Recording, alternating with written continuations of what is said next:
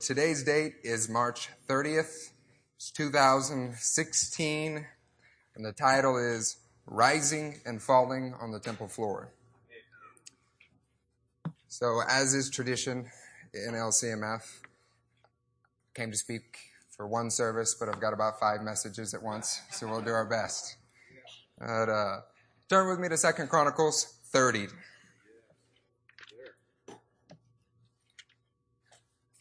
Anybody know the story of Hezekiah? Somebody tonight?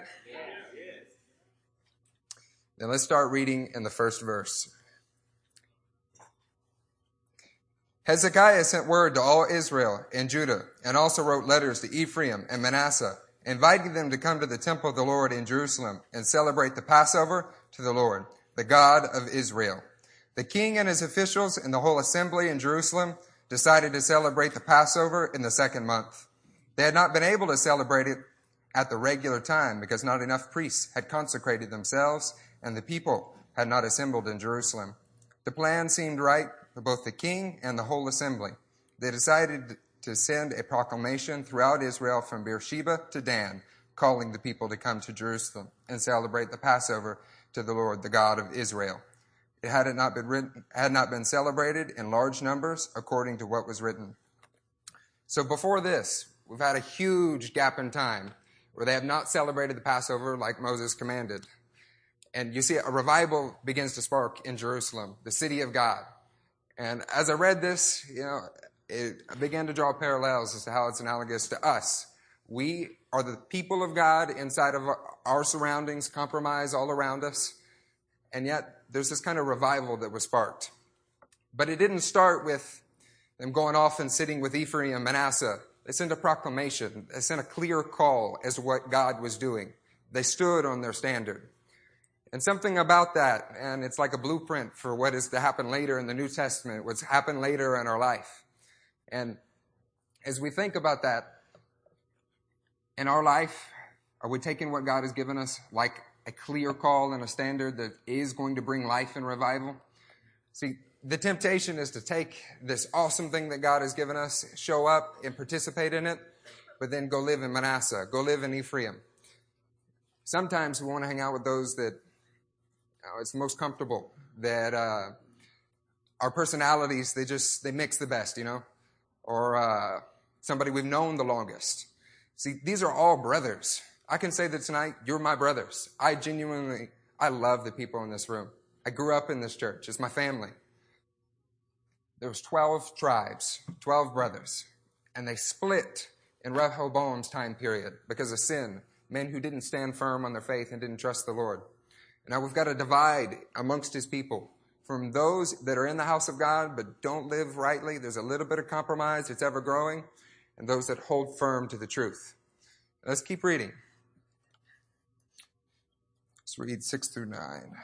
At the king's command, couriers went throughout Israel and Judah with letters from the king and from his officials, which read, People of Israel, return to the Lord, the God of Abraham, Isaac, and Jacob the people of God, return to your forefathers, that he may return to you who are left, who have escaped from the hand of the kings of Assyria.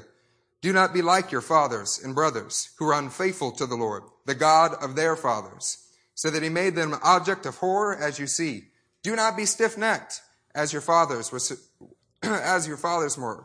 Submit to the Lord. Come to the sanctuary which he has consecrated forever. Serve the Lord your God, so that his fierce anger will turn from you See, there's a gospel message that's going out here.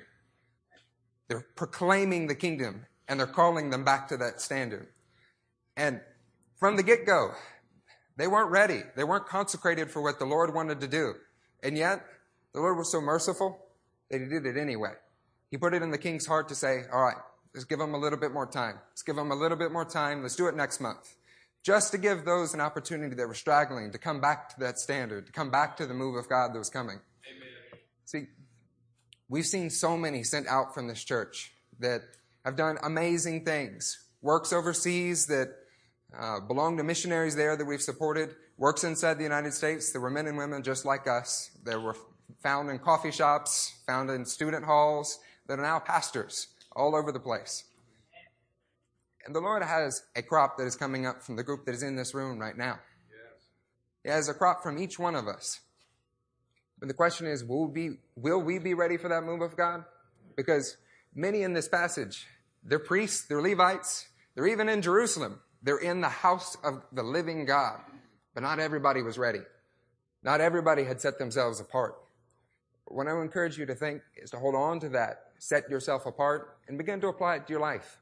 That's what I had to do as I read this passage. Begin to think, oh, and I'm in the house of God. How does that relate to me? All right.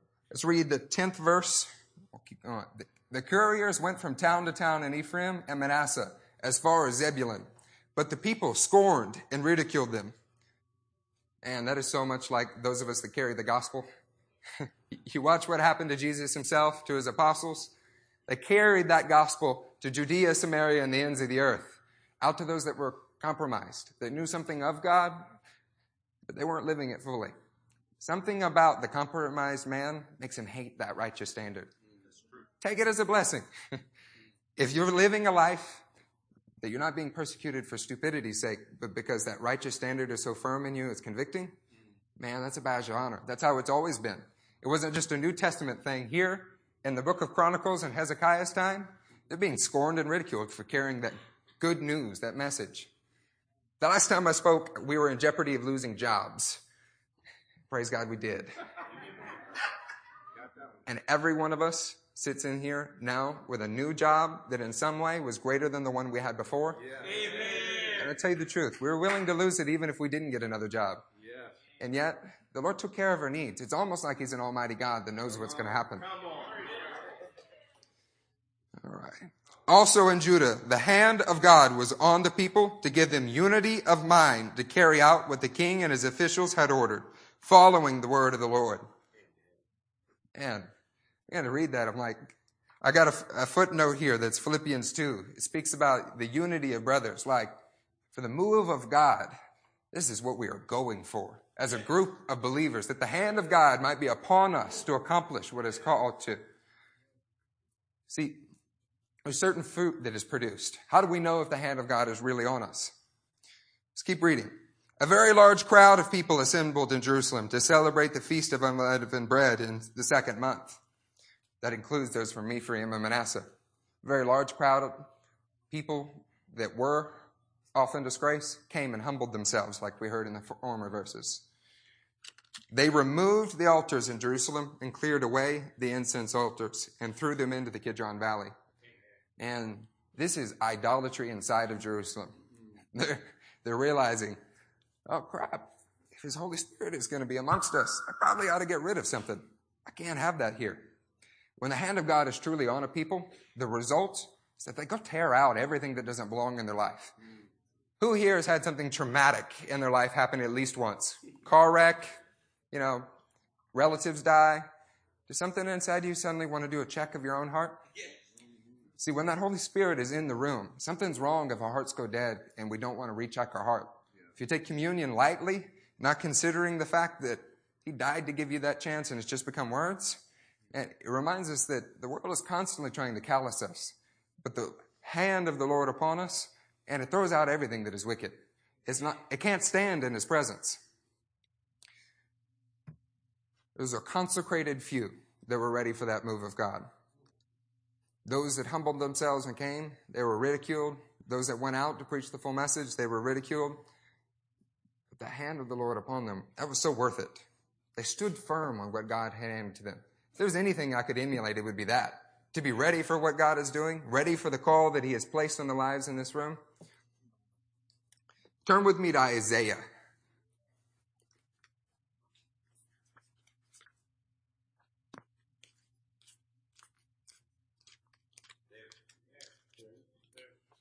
All right, Speedy, I'm coming.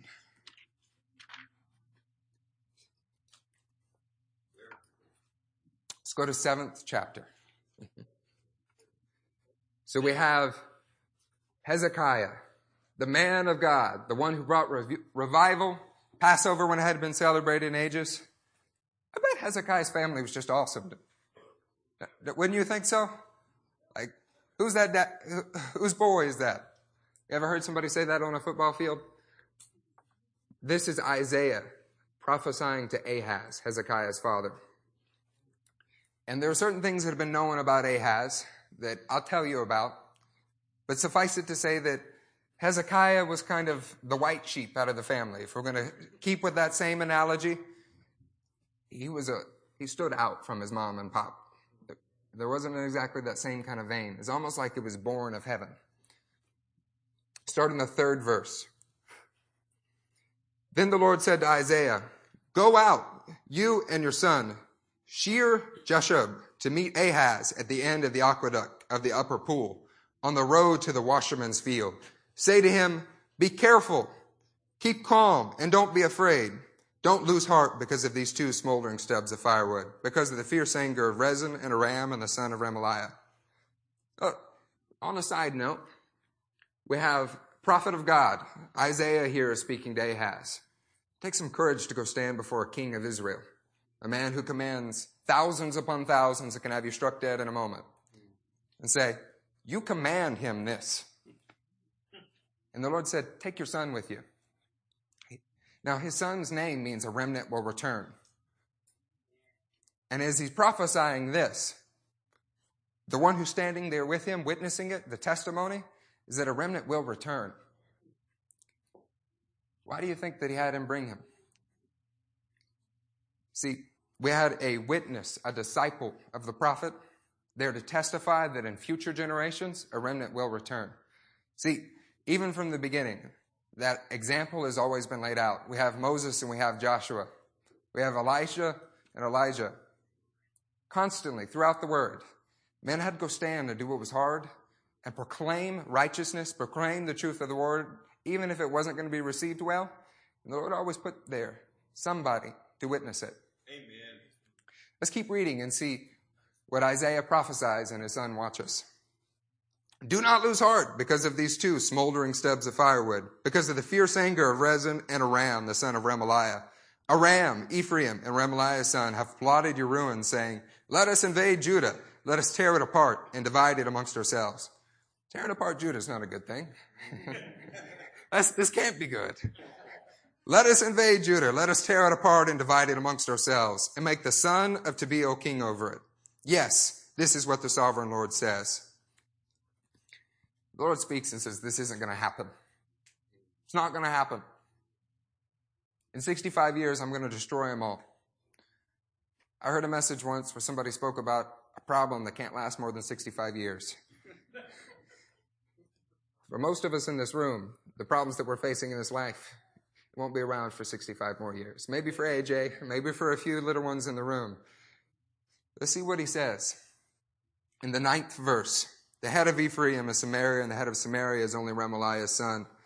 Speaking to Ahaz, he says, If you do not stand firm in your faith, you will not stand at all. Wow. It's not going to happen. I'm going to put these people to death. Just hold fast 65 years.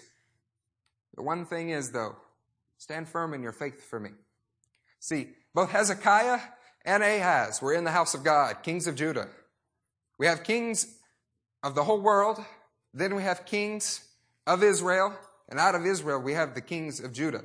Kings of Israel have long been in idolatry, worshiping calves, goats, and anything else. They forsook the Lord their God. But Judah was the remnant. He is standing as king of the remnant here. And yet, it turns out in Ahaz's life, he didn't stand firm to the end.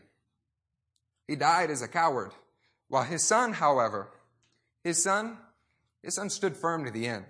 Amen. See, we can be the king of the remnant, but if we don't stand firm in our faith, stand firm in what God has told us to do, then it's all useless in the end. So I want to encourage you tonight that yes, you must be in the house of God and more than just in a building, must be in the kingdom and devoting yourself to what God has told you to do. But that consistent, I will not let up. Not for a day, not for an hour, not just for a Sunday, not for an evening that we really just want to go deload for a little while. You must stand firm in your faith with what God has told you to do. Because a little bit of compromise grows, and it consumed Ahaz's life. That's true. But we do have an example set before us. We have the testimony of Jesus Christ and those that He's placed it in, those that are around us. Let's keep going. So from Isaiah 3, let's skip down to the seventh verse. We did it. We already read that. Let's see. We have, if you don't stand firm, you won't stand firm at all. Let's go to 1 Corinthians 15. This reminded me of a New Testament passage that is special to me. I had a dear brother of mine prophesy this to me while we were in Romania, and it stuck with me ever since. 1 Corinthians 15, start in the 58th verse.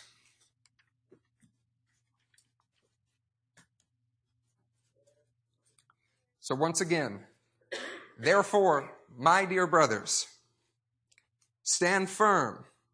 Let nothing move you. Always give yourselves fully to the work of the Lord, because you know that your labor in the Lord is not in vain. Man, some of these I feel like that, that ought to, those statements ought to be those that are outside the church. Like, man, if you don't devote yourself to the Lord, you're, you're not going to make it. He says, therefore, my dear brothers, who's he speaking to? The church of Corinth. See, in the end, there are two kings of Israel, but one's work was in vain. It's not that Ahaz never did anything good with his life. It's not that he ever, never walked in the house of the living God. It's not that he didn't fellowship with him. It's that his labor was in the vain because he didn't give himself fully and then hold to it. Let's go to the first chapter of Corinthians. So we have the apostle Paul here. Man who has fought, faced all kinds of trials, tribulations, done it with many brothers that helped him get there. How does he start off speaking to the Corinthians church? A sec- second verse. To the church of God in Corinth, to those sanctified in Christ Jesus and called to be holy. to the church of God and those that are called to be holy. Does that leave anyone in the room excluded? Is there anyone who's in the church of God but not called to be holy? No? Anybody? Okay, just check it. Together with all those who call on the name of our Lord Jesus Christ, their Lord and ours, grace and peace to you from God, our Father, the Lord Jesus Christ. I always thank God for you because of his grace given you in Christ Jesus. For in him you have been enriched in every way, in all your speaking and all your knowledge. I can really say proudly that not only just in comparison to those outside the church or outside of other churches, most of the men in the room know the word better than a, a lot of people that you meet that has grown in them, has been something that is just driving. It wasn't shoved into a college somewhere and you know told you have three years with nothing else to focus on. They love it. They force it into their daily lives. What he says to a church that has the Spirit, that has the Word. Therefore, you do not lack any spiritual gift as you eagerly wait for the Lord Jesus Christ to be revealed. He will keep you strong to the end so that you will be blameless on the day of our Lord Jesus Christ. God, who has called you into fellowship with his Son, Jesus Christ, our Lord is faithful. Man, that's what I want. To have the knowledge of God, to have His Spirit, but also to hold to Him, to let Him hold us firm to the end. Because His Spirit is always speaking to us. It's always pushing us in the right direction. See, the only thing that excludes men is when they choose not to be humble, when they choose not to be like Ephraim or Manasseh, or they think, yeah, I've already got it right. I've already got it worked out. Paul invested so much time into them. He invested his very blood. He suffered to bring the gospel to them. And what he says is, you have every knowledge, you have every spiritual gift. And in the 15th chapter, stand fast, hold firm, stay set apart, continually set yourself apart so that your labor is not in vain in the very end.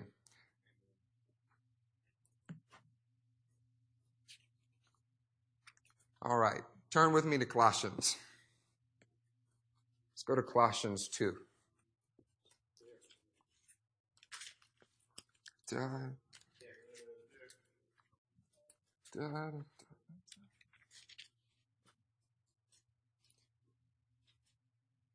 Let's start in the fourth verse. So I tell you this, that no one may deceive you by fine sounding arguments. For though I am absent from you in the body, I am present with you in spirit and delight to see how orderly you are and how firm you are in your faith in Christ. See, NIV says orderly. in unison, in right order with God. NASB says disciplined, like discipled. The concept that we're getting at here is that you're becoming like Christ, that you're standing in the way that He has called you to.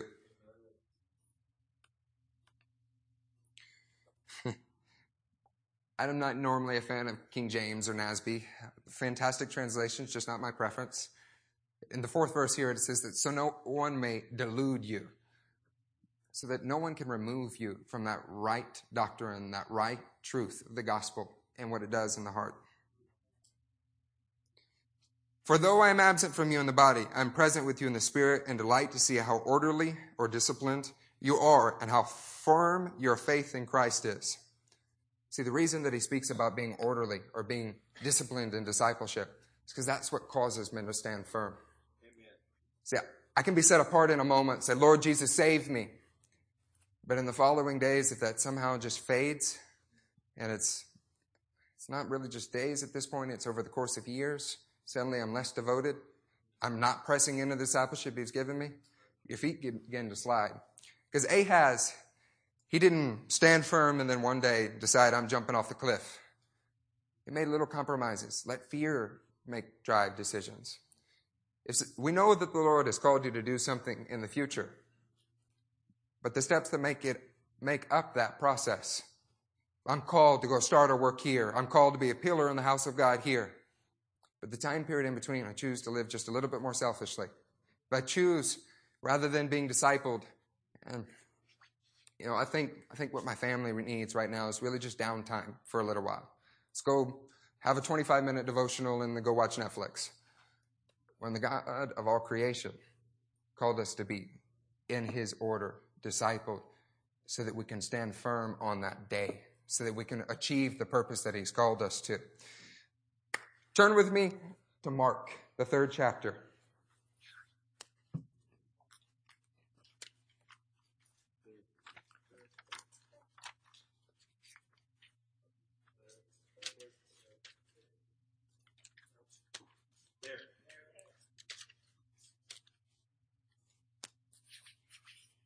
Start in the 13th verse. It's an example from the life of Jesus. We've referred to the law, we've spoken out of the prophets and the writings. Let's hear from the gospel. Then Jesus came from Galilee to the Jordan to be baptized by John. And John tried to deter him, saying, I need to be baptized by you. And do you come to me? Jesus replied, Let it be so. It is the proper time. I'm in Matthew. That's not helping me at all. Anybody in Mark?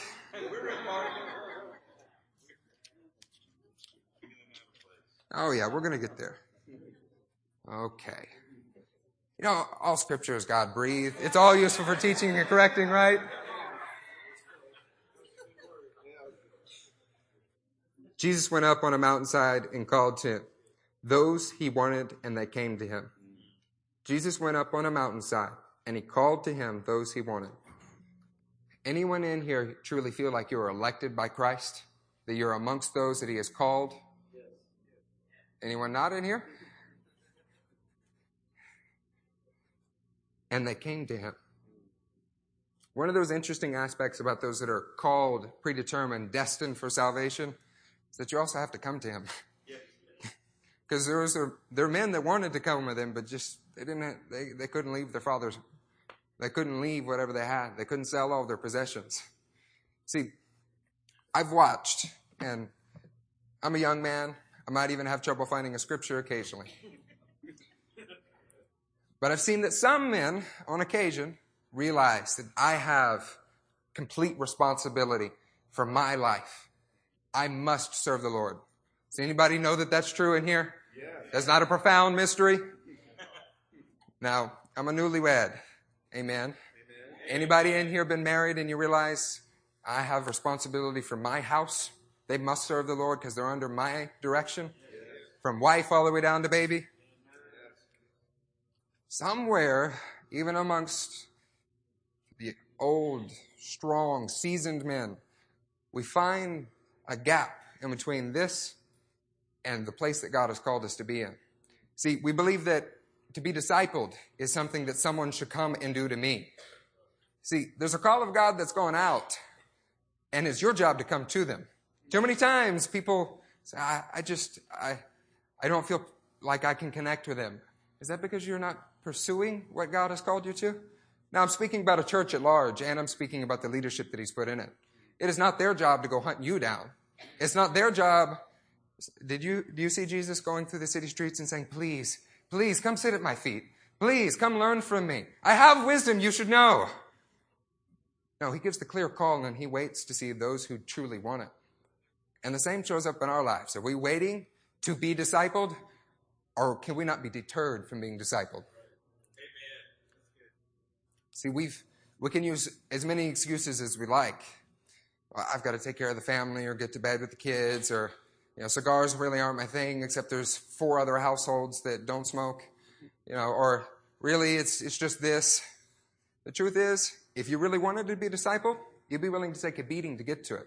See, my friends are about to go see my family in India. And I've watched women that have carried bricks on their head for their entirety of their life, have had seven children, that are married to a Hindu man that may have three other wives get born again. And I tell you, there's nothing that'll deter them from being discipled or making every church service. And yet, we, as spirit filled men of God, we find all the excuses in the world not to be discipled. Now, lest you're thinking, I'm just talking about you. Of course, there's times that, you know, you get home from work, you don't really want to go press into what God has called you to. It'd be easier just to go watch Netflix or It'd be easier to stay at home and justify it as, all right, we'll read a chapter of the Bible and then, you know, spend three hours watching something produced by Hollywood. But if we really want it, Jesus has everything there available for us. Let's see what he gives them. We're in 313. He appointed 12 and designated them apostles that they might be with him and that he might send them out to preach and to have authority to drive out demons. See, authority, teaching, discipleship, that came from the leadership. Sometimes those that have had the least discipleship want the most authority. And it's just the human nature. In an effort to say that I don't need anything, I am strong, we neglect the very thing that makes you strong and the reason God put you where you are. A, I'm not going to say a specific name, but I have heard a man speak and say that discipleship is for the weak. And that's not just specific to him. That's a lie that comes from the devil. See, ever so subtly, this thought creeps in that because I have a God call that is from me, that's for me, and he's brought me here, that I have to stay somewhat separate or aloof. That I have to stay over here in order to protect this specific, unique, special call that God has given me. And if I go mix with those that he's called me to be with, it'll be corrupted somehow. Let's keep moving on. Now, let's go to Matthew. The 11th chapter.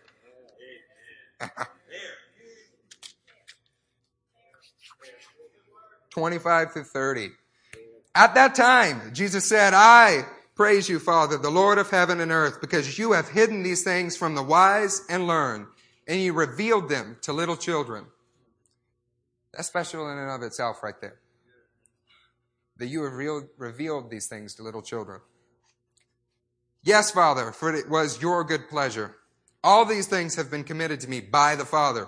No one knows the Son except the Father, and no one knows the Father except the Son, and those to whom the Son chooses to reveal him. We, most of the people in the room, you would say, I'm in the category that he's chosen to reveal himself to me, right? So we've got the people of God in the house of Israel, we've got the people of God in the Church of God in Corinth? All these things have been committed to me by the Father. No one knows the Son except the Father, and no one knows the Father except the Son, and those to whom the Son chose to reveal him. Come to me, all you who are weary and burdened. I will give you rest. Is that not the salvation call? I'm tired of this dead man. I'm tired of this old life. Those who are weary and burdened. Who here came to Christ at the height of getting everything that they wanted? I didn't. You know, everything in life just worked out perfectly. It was the way you had always envisioned it. It was going perfectly smooth. And then you decided, eh, I'll give Jesus a try. And you just fell in love with it. No? You were weary and you were burdened?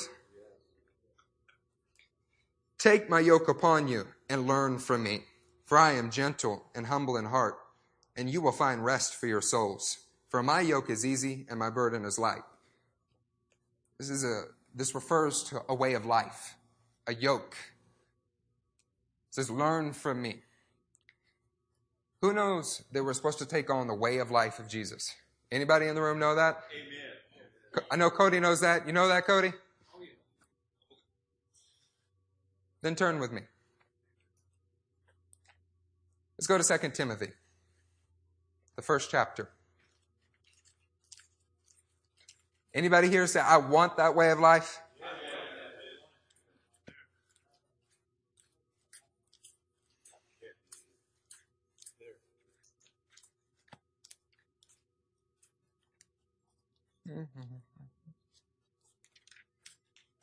Sixth verse. For this reason, I remind you to fan into the flame the gift of God. So we're talking about the Holy Spirit, baptism. We're talking about that salvation call, which once again must be consecrated again and again. Fan it into flame so that you might stand firm, which is in you through the laying on of. Jesus? No. Through the laying on of my hands.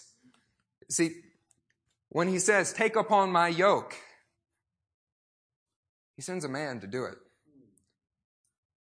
He sends a man for the laying on of hands. Fan into flame the gift of God which came through the laying on of my hands. See, if the God of all creation saw fit for you to be sitting in this room tonight, can we really think that the Lord has called us to learn from Him alone? That we're going to take on His yoke and that doesn't somehow involve the leadership that He gave us?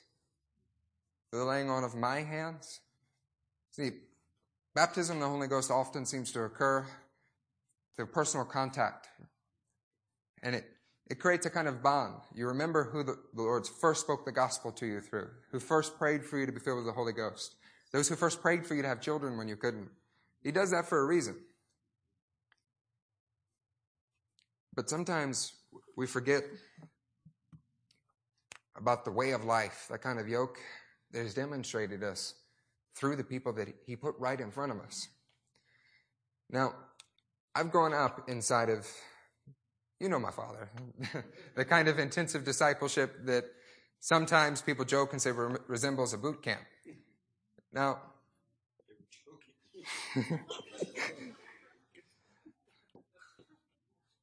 turn to Acts 2, 42.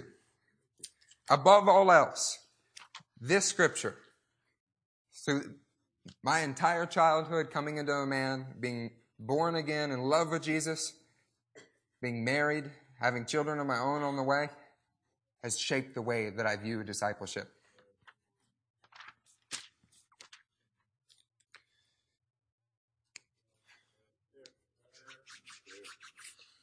So, in the second chapter, we have all kinds of, we have Pentecost has come. We've got Peter addressing a crowd here.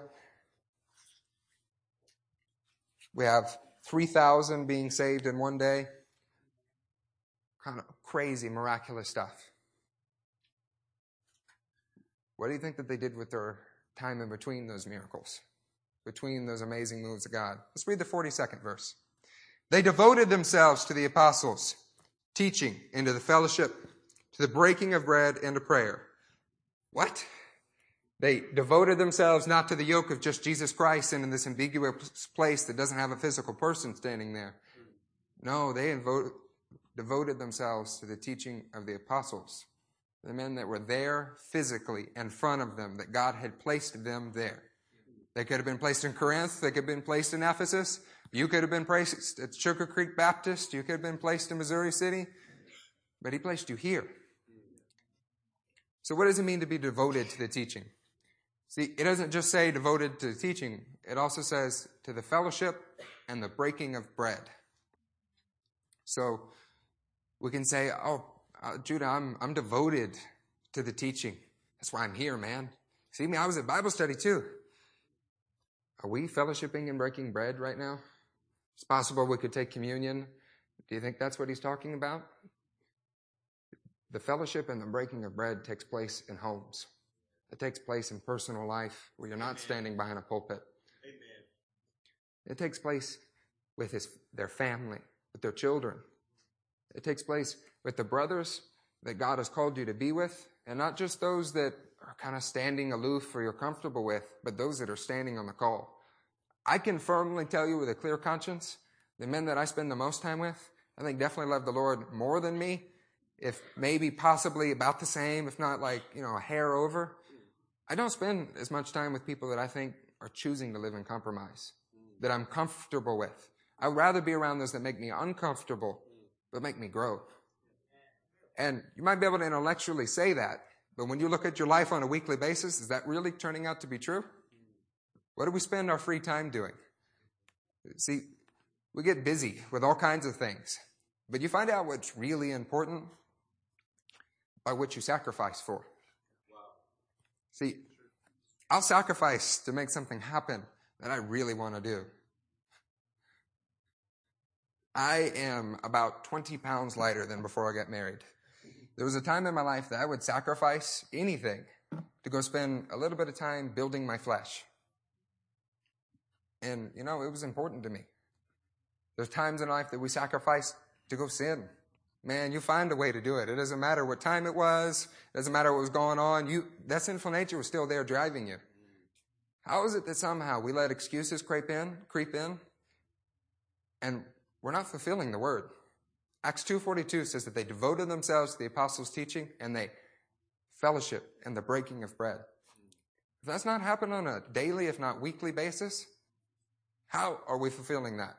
If we wonder why a church doesn't look like the book of Acts or our personal lives specifically, and yet we neglect the time in between the 3,000 saved miracles, the time in between standing up and speaking to the Sanhedrin, what do you think prepared those men for those occasions? It's the time where they sat and they ate and drank with Jesus, where they sat at the apostles' feet. They studied in their own personal time and they couldn't wait to come and sit before him and say, Hey, I'm wrestling with this. I'm trying to apply this in this next work day. I'm trying to apply this in my home. I'm trying to apply this. See, the reason that they were able to do what they do is not because there was some, not everybody's going to have a dove light on them say, This is the son that I'm well pleased.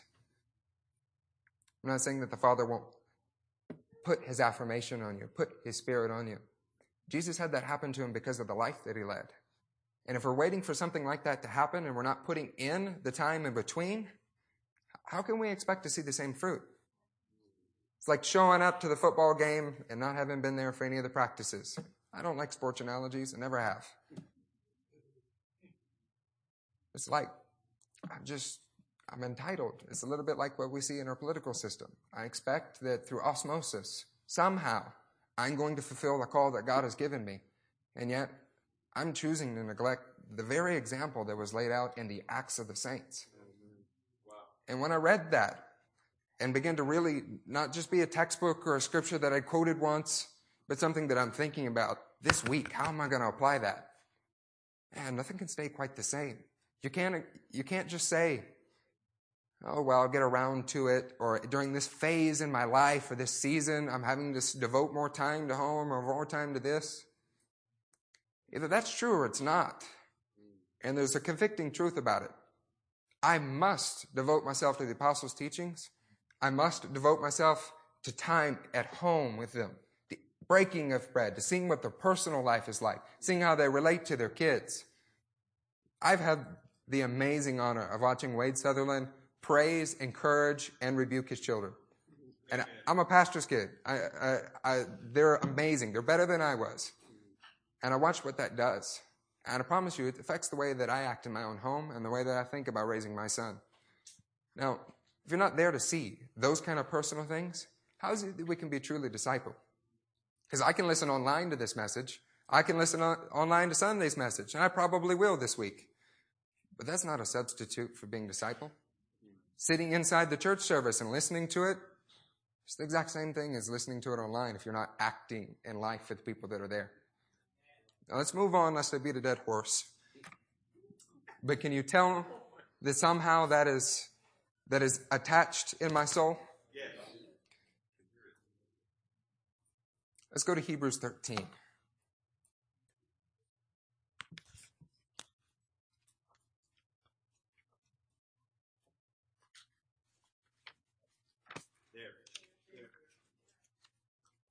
Turning, turning, turning.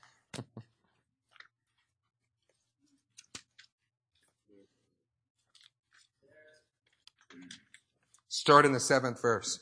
Remember your leaders who spoke the word of God to you. Consider the outcome of their way of life and imitate their faith. Jesus Christ is the same yesterday, today, and forever. Do not be carried away by all kinds of strange teachings.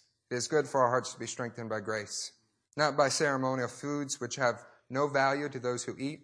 We have an altar for which those who minister at the tabernacle have no gifts to eat.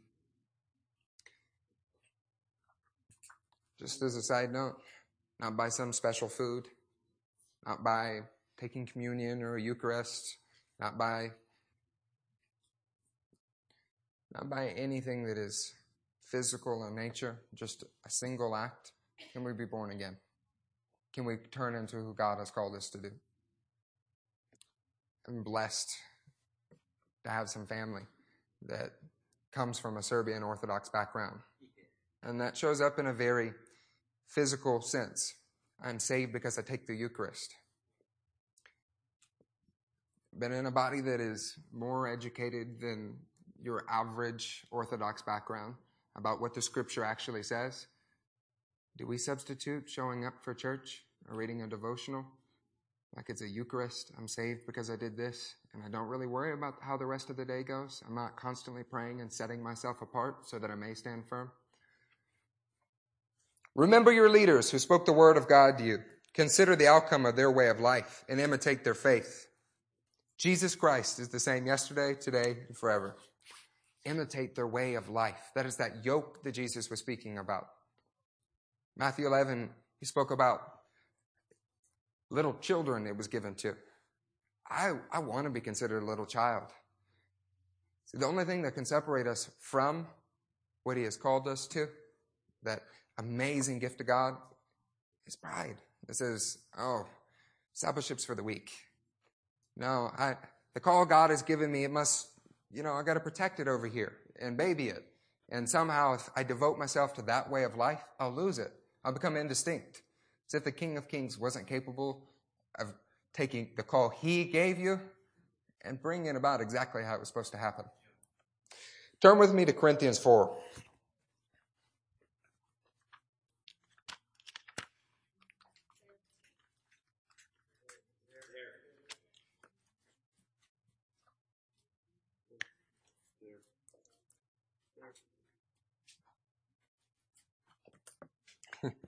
Now,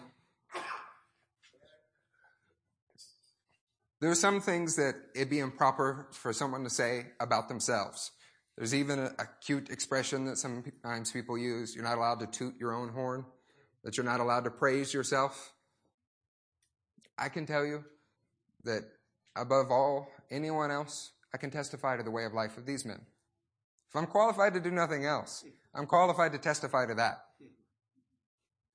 Start with me in 1 Corinthians 4 in the 10th verse. We are fools for Christ, but you are so wise in Christ. We are weak, but you are strong. You are honored, we are dishonored. To this very hour we go hungry and thirsty, for we are in rags. We are brutally treated. We are homeless.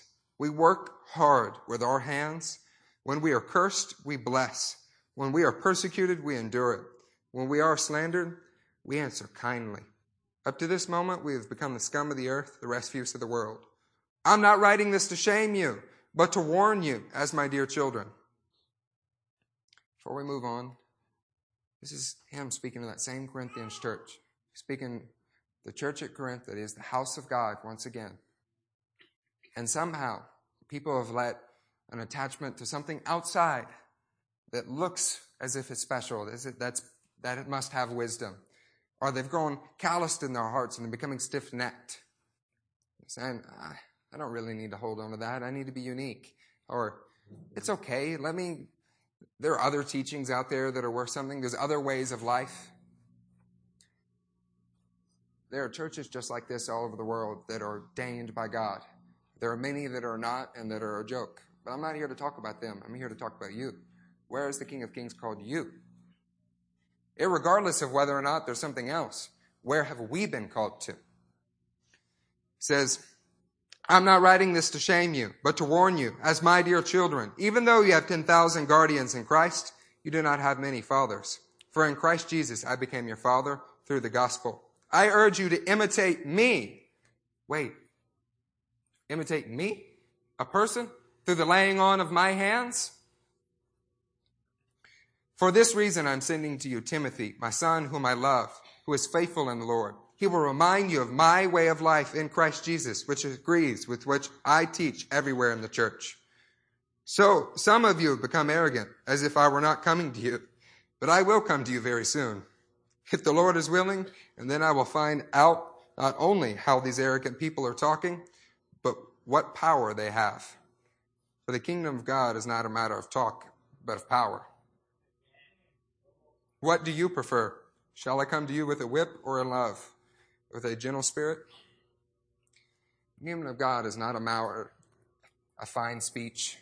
It's not a matter of anything other than a demonstration of Christ's power. And as much as we would like to say that I don't need discipleship, that I don't need to be devoted, or that you know the call God has given me is somehow exclusive of where I've been placed, it'll be demonstrated in your way of life as to whether or not there's power there. Would you rather the King of Kings come to you with a whip, or come to with you love and a gentle spirit? Turn to me with Je- to Jeremiah 21.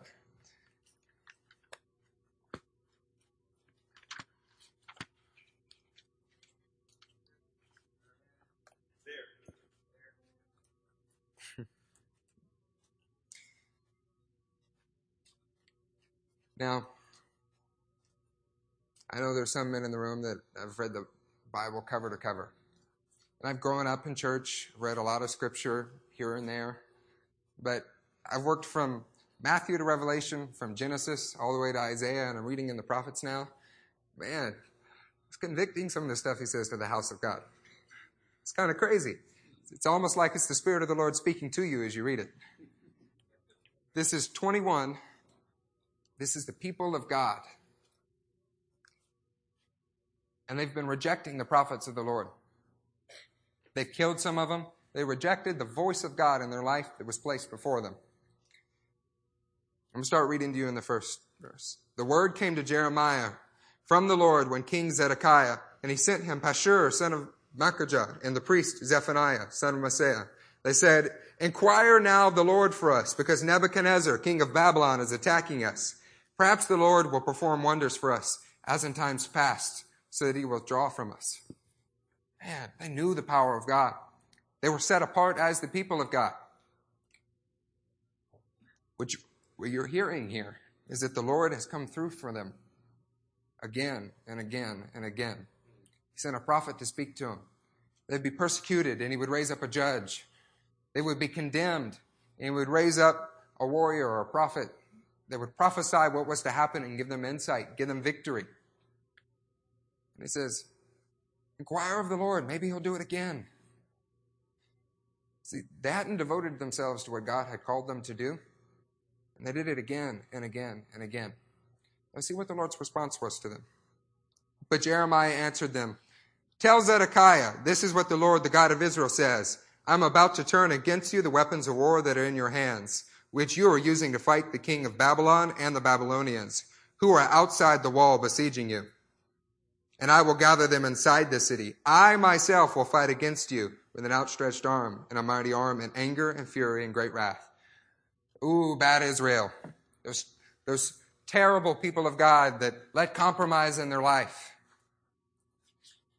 And they are the people of God. They are his chosen ones.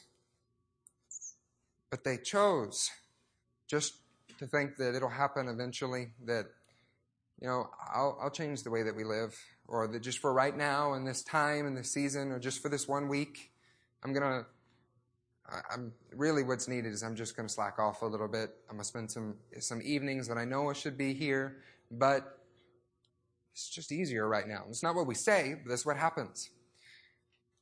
These people are God ordained to fulfill a purpose. Promise was given to Abraham to be a blessing to the whole world. Who in here has been given a promise that the Lord is going to bless the entire world through you? If you're a participator in the faith of Abraham, that's everyone. See, but they waited so long that their calling passed them by. See, the call of the Lord is irrevocable. Your lifespan is not.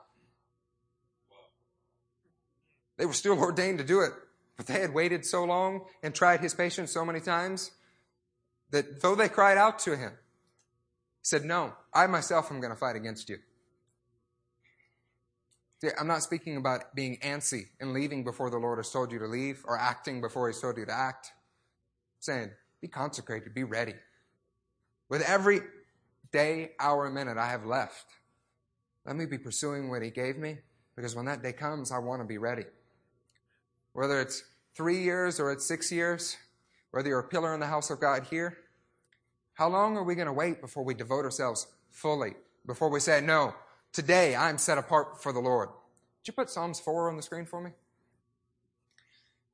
It's a terrible thing to watch men who are called of God, anointed by Him, chose just the easy way out a little too long, and now suddenly the prime of their life is wasted. In the 13th chapter of Kings, there's a story about a man of God who goes to prophesy against the sin that is in Jeroboam, son of Nebat's house. And an old compromised prophet comes to him along the way and says, Hey, the Lord appeared to me in a dream. Just stop in my house for a while. Come eat some bread with me. Come drink some wine. See, the reason that man of God and that old prophet chose to do that is because not only were they pursuing what the Lord had given them, but they didn't hold firm to it. And that old prophet had grown accustomed to being compromised and inviting other men to it. It's part of the reason that we call men to the standard. We don't go to them and sit with them in their sin. Amen.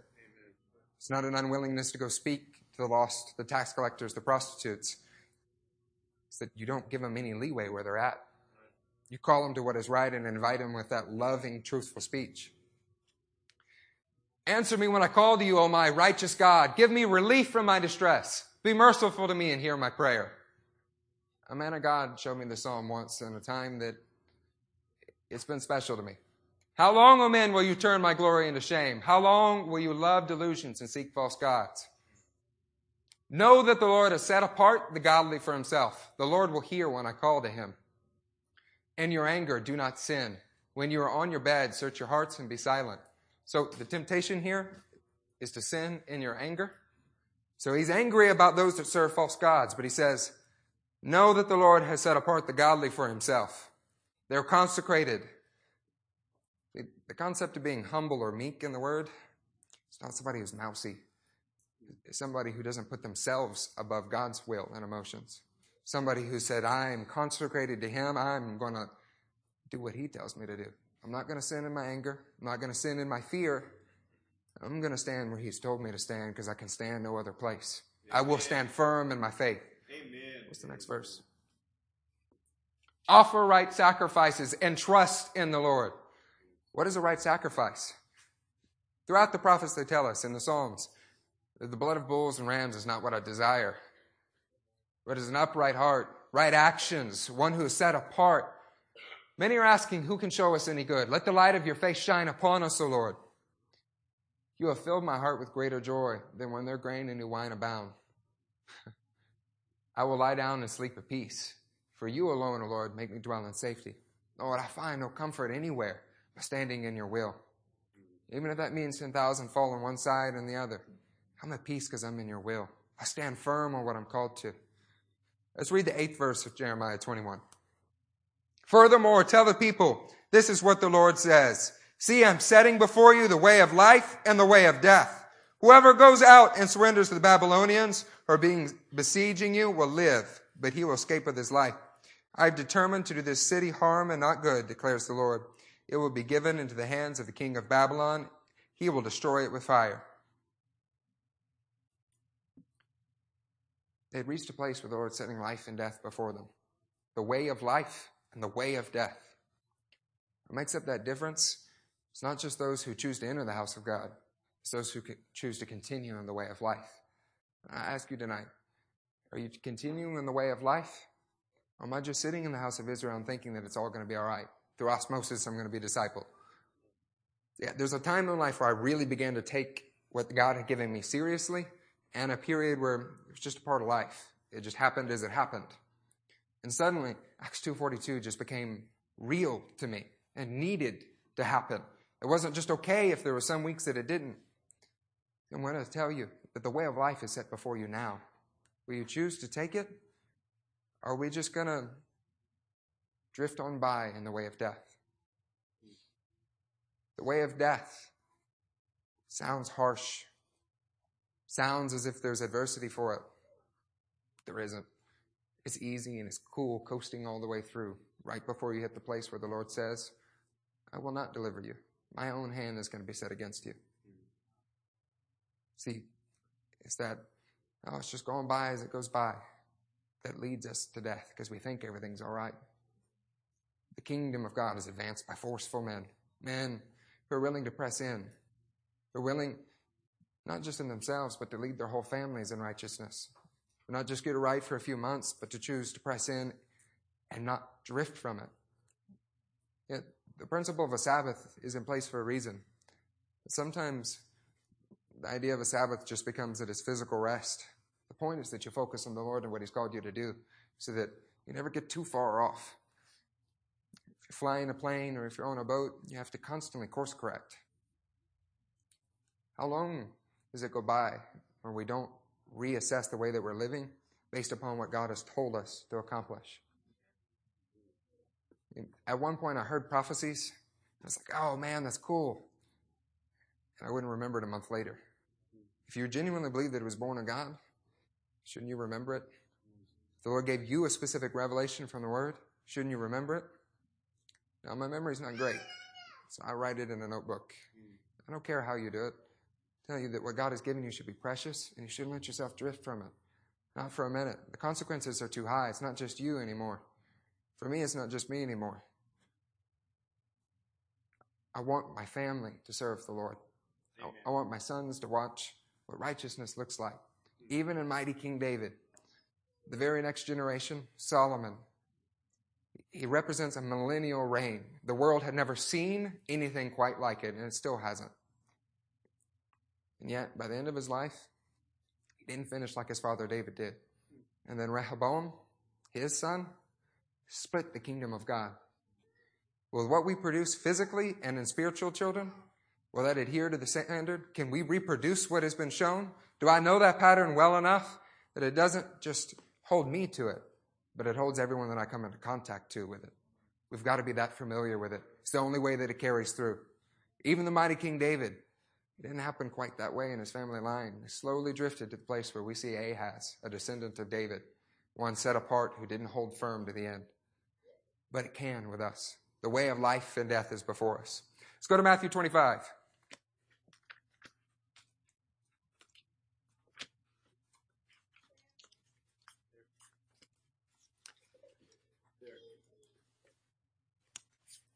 Let's start in the 14th verse. Again, it will be like a man going on a journey who called his servants and entrusted his property to them. To the one he gave five talents of money, to another two talents, and to another one talent, each according to his ability. Then he went on his journey.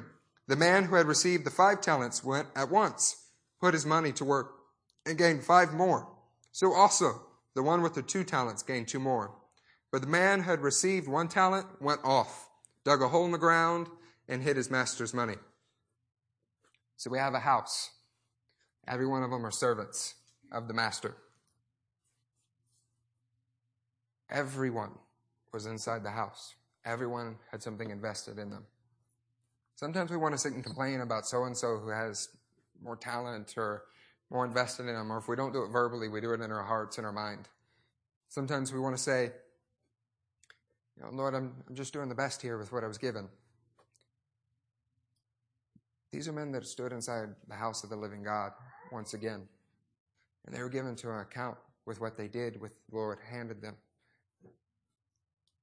That's not just being born again. It's not just being filled with the Holy Spirit. It's that way of life and that teaching was handed. Will you take hold of the teaching that is being set before you on a daily basis? Will we eat of it enough to where it becomes us, where we can replicate it, where we know what it is? And when we stand before the Master, say, Lord, I've got five more. I didn't just eat it myself. I didn't just bury it in the ground and hold on to the one I needed. I've got five more. I taught those that you put me in contact with to give it to him. I don't want to show up before the King of Kings empty handed. And it's all too easy to do so. Amongst those that enter the kingdom of God, not everyone is going to have something to give the King of Kings. Will we have something that is precious and valuable in His sight that He'll say to you, My well done, good, and faithful servant? Will He say, Well done to you? Or is He going to say, You wicked and lazy servant, I gave you the best that I could, and you didn't take it seriously. You waited until it was too late. But both are possible. The way of life and death is before us. Will we reproduce what has been given to us? I intend to, no matter what it costs me. Is it precious enough to do whatever it takes to reach it? I believe that it is. Amen. Let's go to one more parable. Let's go to the 13th chapter.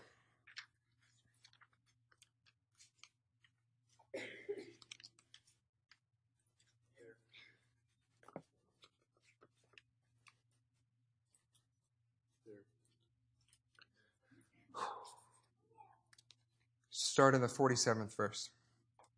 Once again, the kingdom of heaven is like a net that was let down into the lake and caught all kinds of fish.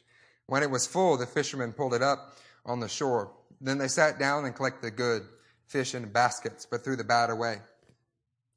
This is how it will be at the end of the age. The angels will come and separate the wicked from the righteous and throw them in and throw them in to the fiery furnace, where there will be weeping and gnashing of teeth.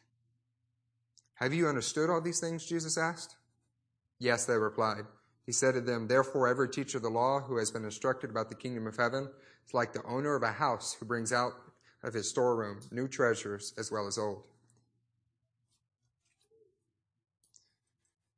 This parable is like a treasure coming out of the master's house. These fish are those that are being brought into the master's house. Yet there's a sifting hand working through. Judgment starts with the house of God. It doesn't start with the lost. See, you'd be surprised if you look at the parables. Almost everyone is speaking about the house of God.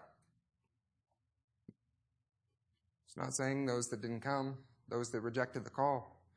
It's saying amongst those that are sitting in this room, some of the good fish will be thrown out and some of the bad will. What makes the difference is have we held to that way of life?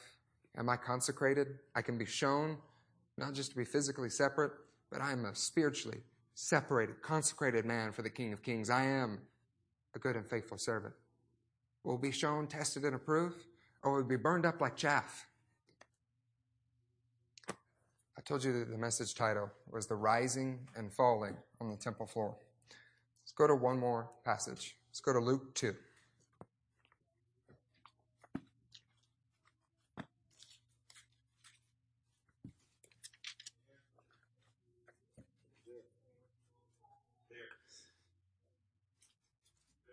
33. The child's father and mother marveled at what was said about him. Then Simeon blessed them and said to Mary, his mother, the child is destined to cause the falling and the rising of many in Israel. The falling and the rising of many in the house of God. And to be a sign that will be spoken against. So the thoughts of many hearts will be revealed and a sword will pierce your own soul too. A sword piercing your soul now? Is it dividing? You're either rising or you're falling. He didn't say, I called you to ride them in a line. I didn't call you to be a servant that produces nothing.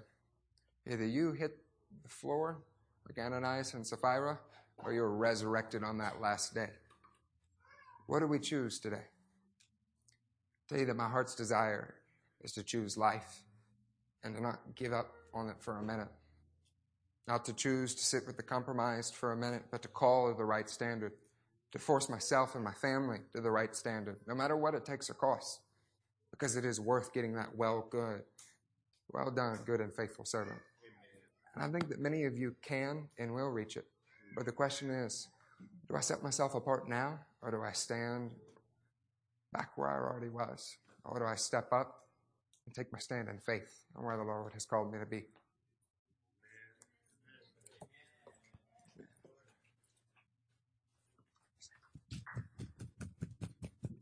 Could you put Isaiah 59 21 on the screen?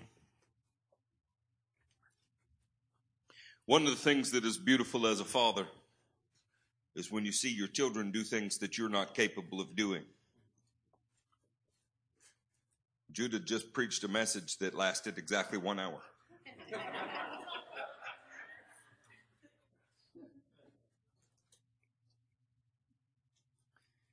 this is one of those churches. And by those churches, I mean, we know each other. you know that the things that he said to you tonight are things that he deeply cherishes, that he lives. Some of you have been around long enough to see him running around in his underwear in a house church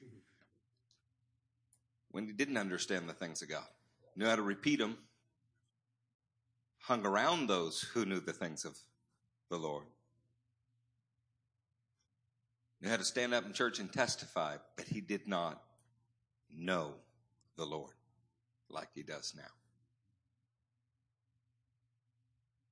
Isaiah 59 21 was a promise the Lord gave me in India. It's amazing. Every good thing that he's ever said to me, he said to me while I was out of the country or out of my comfort or out of my local. It's always out. As for me, this is my covenant with them, says the Lord. My spirit who is on you, and my words that I have put in your mouth will not depart from your mouth or the mouths of your children or from the mouths of their descendants from this time on and forevermore, says the Lord. Somebody say that's a good promise. As true as that promise is, the obligation is still upon you to impress the word upon them. Tonight, Judah addressed you as a loving member of the congregation. As pastor, I want to tell you that if you want to stand and see your children deliver the word of God, if you want to see your children delivered by the word of God, if you want to know that Isaiah 59 21 is true for you, it begins with what you do now. I mean, it, it does. Ahaz and Hezekiah had the same opportunity and they were related. And the father didn't do it and the son did. We're not damned or, or granted special privileges because of our lineage. Amen. We just are what we are. You have a chance tonight. You have a chance to hear something and respond to it. I don't think we could have had a better worship service than we did earlier. And I'm sure that from the first note of the guitar that strikes, we're going to feel the overwhelming presence of the Lord. Don't get so used to that that you don't react to it as you should because that's how Israel found themselves in the situation that Jeremiah addressed. They took for granted that the Lord's grace would be upon them regardless of their behavior. Samson did too. Countless biblical characters did. I want to remind you that he does not owe you anything. He's already done for you everything that he ever promised you. The talent's already been invested. Now is a sobering time for you to consider what you're doing with it.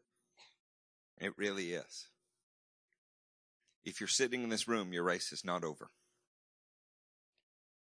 If you're sitting in this room hearing this message, it's because the Lord wants to stir you to action. You might need to seek the face of God for a revelation into your very next step.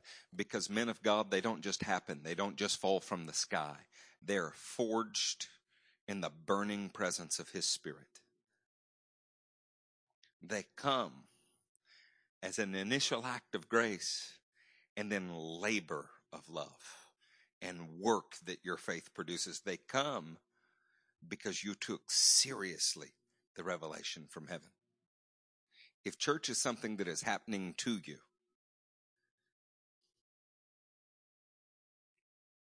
if all you could really say was that you showed up, it's not nearly enough. The young man was right to equate church attendance with the eating of a Eucharist wafer.